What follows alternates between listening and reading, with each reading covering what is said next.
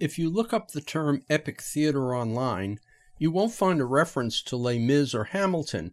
These shows may be epic in scale and scope, but epic theater specifically refers to a type of play and performance that, as Wikipedia explains, emphasizes the audience's perspective and reaction and is created not to encourage an audience to suspend its disbelief, but rather to force them to see the world as it is.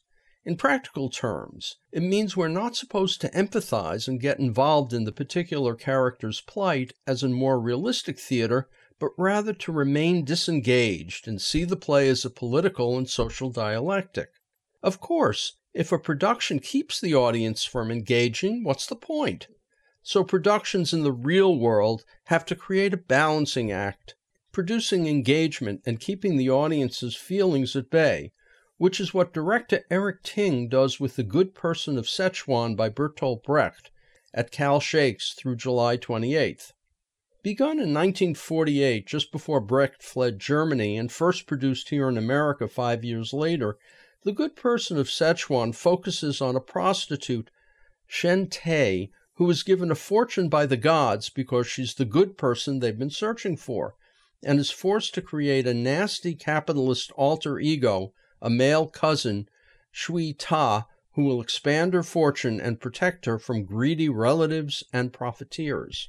Whenever the audience starts getting involved in her plight, or in her love life, or in the ins and outs of society, Brecht breaks the mood with songs or slapstick.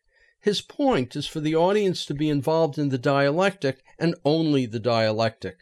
Can a good person exist in a society in which good people get trampled? This production maintains the balancing act with the excellent Francesca Fernandez McKenzie playing Shen Te naturalistically and her cousin as a cartoon character. The other actors, each with multiple roles, veer between cartoon and naturalism, keeping the audience engaged while striving, as Brecht would like to say, to keep the audience at a distance. For the Brecht scholar, maybe it's too naturalistic. For many theater goers, Maybe it's too stylized. But either way, or if you're in the middle, if you catch the public lecture beforehand and hang in there through a long and sometimes difficult Act 1 into a shorter, more concise second act, you will be rewarded. The ending is a stunner. The Good Person of Szechuan by Bertolt Brecht, directed by Eric Ting, plays at California Shakespeare Theater through July 28th. For more information, you can go to calshakes.com org.